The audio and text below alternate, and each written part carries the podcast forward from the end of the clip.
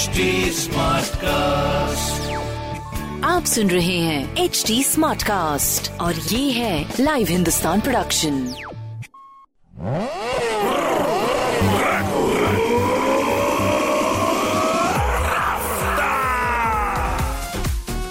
हाय, मैं हूँ आपके साथ में रघु अफ्तार आप सुन रहे लखनऊ स्मार्ट न्यूज़। और इस हफ़्ते में ही आपको आपके शहर की खबरें दूँगा। सो पहली खबर आपके लिए। आज आंधी के साथ बूंदाबांदी के आसार, गर्मी से बेहाल राजधानी वासियों को थोड़ी राहत मिलने की उम्मीद बंधी हुई है। जी हाँ गुरुवार को आंधी आने के साथ बूंदाबांदी या हल्की फुहारे पड़ सकती हैं।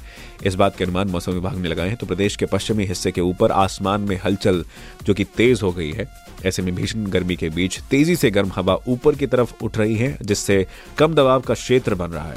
मौसम विभाग के अनुसार गुरुवार को सुबह आसमान साफ़ रह सकता है, लेकिन उसके बाद तेज़ी से मौसम बदलेगा। गर्म, चमक और तेज हवाओं के साथ कुछ स्थानों पर छिटपुट वर्षा हो सकती है। इससे जो तापमान में गिरावट होने की उम्मीद है, और कल का अधिकतम तापमान, अगर मैं आपको बताऊँ तो उनतालीस और न्यूनतम था 26 डिग्री सेल्सियस। इसके आसपास था, वहीं बुधवार को तीखी धूप का कहर जारी रहा। गर्म हवाओं के बीच पारा तेज़ी से ऊपर चढ़ा। दिन का अधिकतम तापमान सामान्य से तीन दशमलव छह डिग्री सेल्सियस अधिक दर्ज किया गया। यह बयालीस दशमलव एक रहा और न्यूनतम तापमान सामान्य से चार दशमलव छह डिग्री सेल्सियस, जो कि पच्चीस दशमलव आठ दर्ज किया गया। हवा में नमी की मात्रा थोड़ी बड़ी है, जो कि तिरपन फ़ीसदी के आसपास रही। दूसरी खबर आपके लिए, कोरोना के बढ़ते केसों के साथ ही स्वास्थ्य विभाग ने प्रदेश भर में अलर्ट जारी कर दिया है। सभी सरकारी अस्पतालों और मेडिकल कॉलेजों को पूरी तैयारी रखने को कहा गया है। हर मेडिकल कॉलेज में एक डेडिकेटेड कोविड वार्ड इसके लिए नियत किया गया है, जबकि अन्य सरकारी अस्पतालों में केस बढ़ने पर 10 फ़ीसदी बेड आरक्षित रखने के निर्देश दिए गए हैं। प्रदेश में बुधवार को 170 कोरोना संक्रमित मिले, इसी के साथ यूपी में एक्टिव केसों की संख्या आठ सौ छप्पन हो गई है। बीते एक सप्ताह में यह आंकड़ा तेज़ी से बढ़ा है और इसमें सर्वाधिक चार सौ सड़सठ केस अकेले गौतम बुद्ध नगर में है। एनसीआर क्षेत्र में बढ़ते केसों को लेकर मुख्यमंत्री अलर्ट मोड में रहने के लिए चेता चुके हैं। स्वास्थ्य विभाग और चिकित्सा शिक्षा विभाग ने भी नियमित निगरानी शुरू कर दी है। हालाँकि, कोरोना संक्रमितों को फ़िलहाल अस्पताल की ज़रूरत नहीं पड़ रही।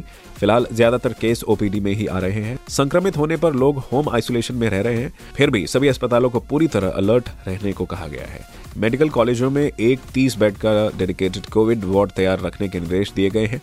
इस वार्ड में यदि 15 मरीज़ भर्ती हो जाएँ तो 30 बेड का दूसरा वार्ड डेडिकेटेड कर दिया जाएगा।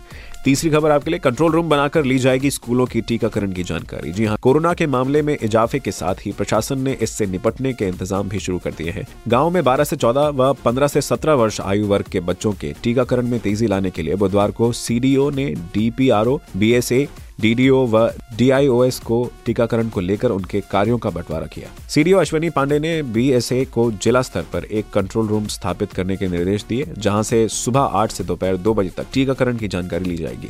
कर्मचारी प्रत्येक दो घंटे तक फ़ोन कर स्कूलों से टीकाकरण के आंकड़े व दिक्कतों को जानेंगे। साथ ही चालीस पैंतालीस विद्यालयों का माइक्रो प्लान बनाया जाएगा। तेईस अप्रैल से बारह चौदह वर्ष और पंद्रह सत्रह वर्ष की आयु वर्ग के बच्चों का कोविड टीकाकरण कराना सुनिश्चित किया जाएगा। उन्होंने कहा है कि डीपीआरओ प्रधानों को पत्र जारी कर 12 से 14 और 15 से 17 वर्ष के बच्चों के अभिभावकों को कोविड टीकाकरण कराने के लिए जागरूक करने के निर्देश दिए हैं। सीएमओ डॉक्टर मनोज अग्रवाल ने कहा, सभी लोग अपना कोविड टीकाकरण अवश्य करवाएँ, क्योंकि कोरोना से लड़ाई में यह एक कारगर हथियार है। चौथी खबर आपके लिए, भातखंडे राज्य संस्कृति विश्वविद्यालय के तहत नए पाठ्यक्रम शुरू होंगे। भातखंडे राज्य संस्कृति विश्वविद्यालय के तहत नए पाठ्यक्रमों की शुरुआत की जाएगी। प्रदेश की अमूर्त सांस्कृतिक विधाओं के पाठ्यक्रम भी शुरू होंगे, जिसमें शास्त्रीय वादन, गायन, नृत्य, विभिन्न लोक नृत्य, गायन, ललित कलाओं के साथ ही पारंपरिक वेशभूषा आदि को शामिल किया जाएगा। ये जानकारी प्रदेश के पर्यटन एवं संस्कृति मंत्री जयवीर सिंह ने दी है। उन्होंने बताया कि संस्कृति विभाग के अंतर्गत ही राज्य ललित कला अकादमी में कलाकृति विक्रय केंद्र की स्थापना भी की जाएगी, जिससे कलाकारों को आर्थिक सहायता प्राप्त होगी और कलाकृतियों के बारे में अधिक से अधिक जानकारी लोगों तक पहुँच सकेगी। और अब बढ़ते हैं पांचवी खबर की ओर। राजधानी लखनऊ में भी साफ़ सफ़ाई को लेकर काफ़ी सख्त निरीक्षण किया जाएगा, जिसमें सीवर की सफ़ाई से शहर के 25 प्रतिशत लोग संतुष्ट नहीं हैं। इसका काम सुएज इंडिया कंपनी को दिया गया है। लोगों की प्रतिक्रिया के बाद जल निगम तथा जलकल विभाग सक्रिय हो गया है। बुधवार को जल निगम के एमडी ने एक बैठक कर कंपनी के अधिकारियों को फटकार लगाई। मार्च अप्रैल में लगभग 400 शिकायतें दर्ज हुई थी। इनमें से 104 लोगों ने सुएज इंडिया कंपनी के काम को घटिया बताया है। कंपनी के कामों में लगातार शिकायतों पर जल निगम के एमडी ने बैठक की। इसमें नगर निगम, जल निगम जलकल के महाप्रबंधक, मुख्य अभियंता, नगरीय निकाय निदेशालय तथा सुएज इंडिया के अधिकारी भी शामिल थे। सुएज के अधिकारियों को एमडी ने कहा है कि एक सप्ताह के भीतर कंपनी ने जो काम किए हैं, उन स्थानों का निरीक्षण होगा जहाँ सीवर की सफ़ाई तथा मेंटेनेंस का काम किया है। इसकी रिपोर्ट तेईस अप्रैल को एमडी जल निगम को देनी होगी। कंपनी के सभी उपकरणों का सत्यापन भी किया जाएगा। तो ये थी कुछ ज़रूरी खबरें जो कि मैंने प्राप्त की हिंदुस्तान अखबार से। आप भी पढ़िए क्षेत्र का नंबर वन अखबार। हिंदुस्तान कोई सवाल हो तो ज़रूर पूछिए। हमारे हैंडल है फेसबुक ट्विटर इंस्टाग्राम पर एट द रेट एच और ऐसे ही पॉडकास्ट सुनने के लिए log on to W W W dot H T smartcast dot com आप सुन रहे हैं एच डी स्मार्ट कास्ट और ये था live Hindustan production HD Smartcast.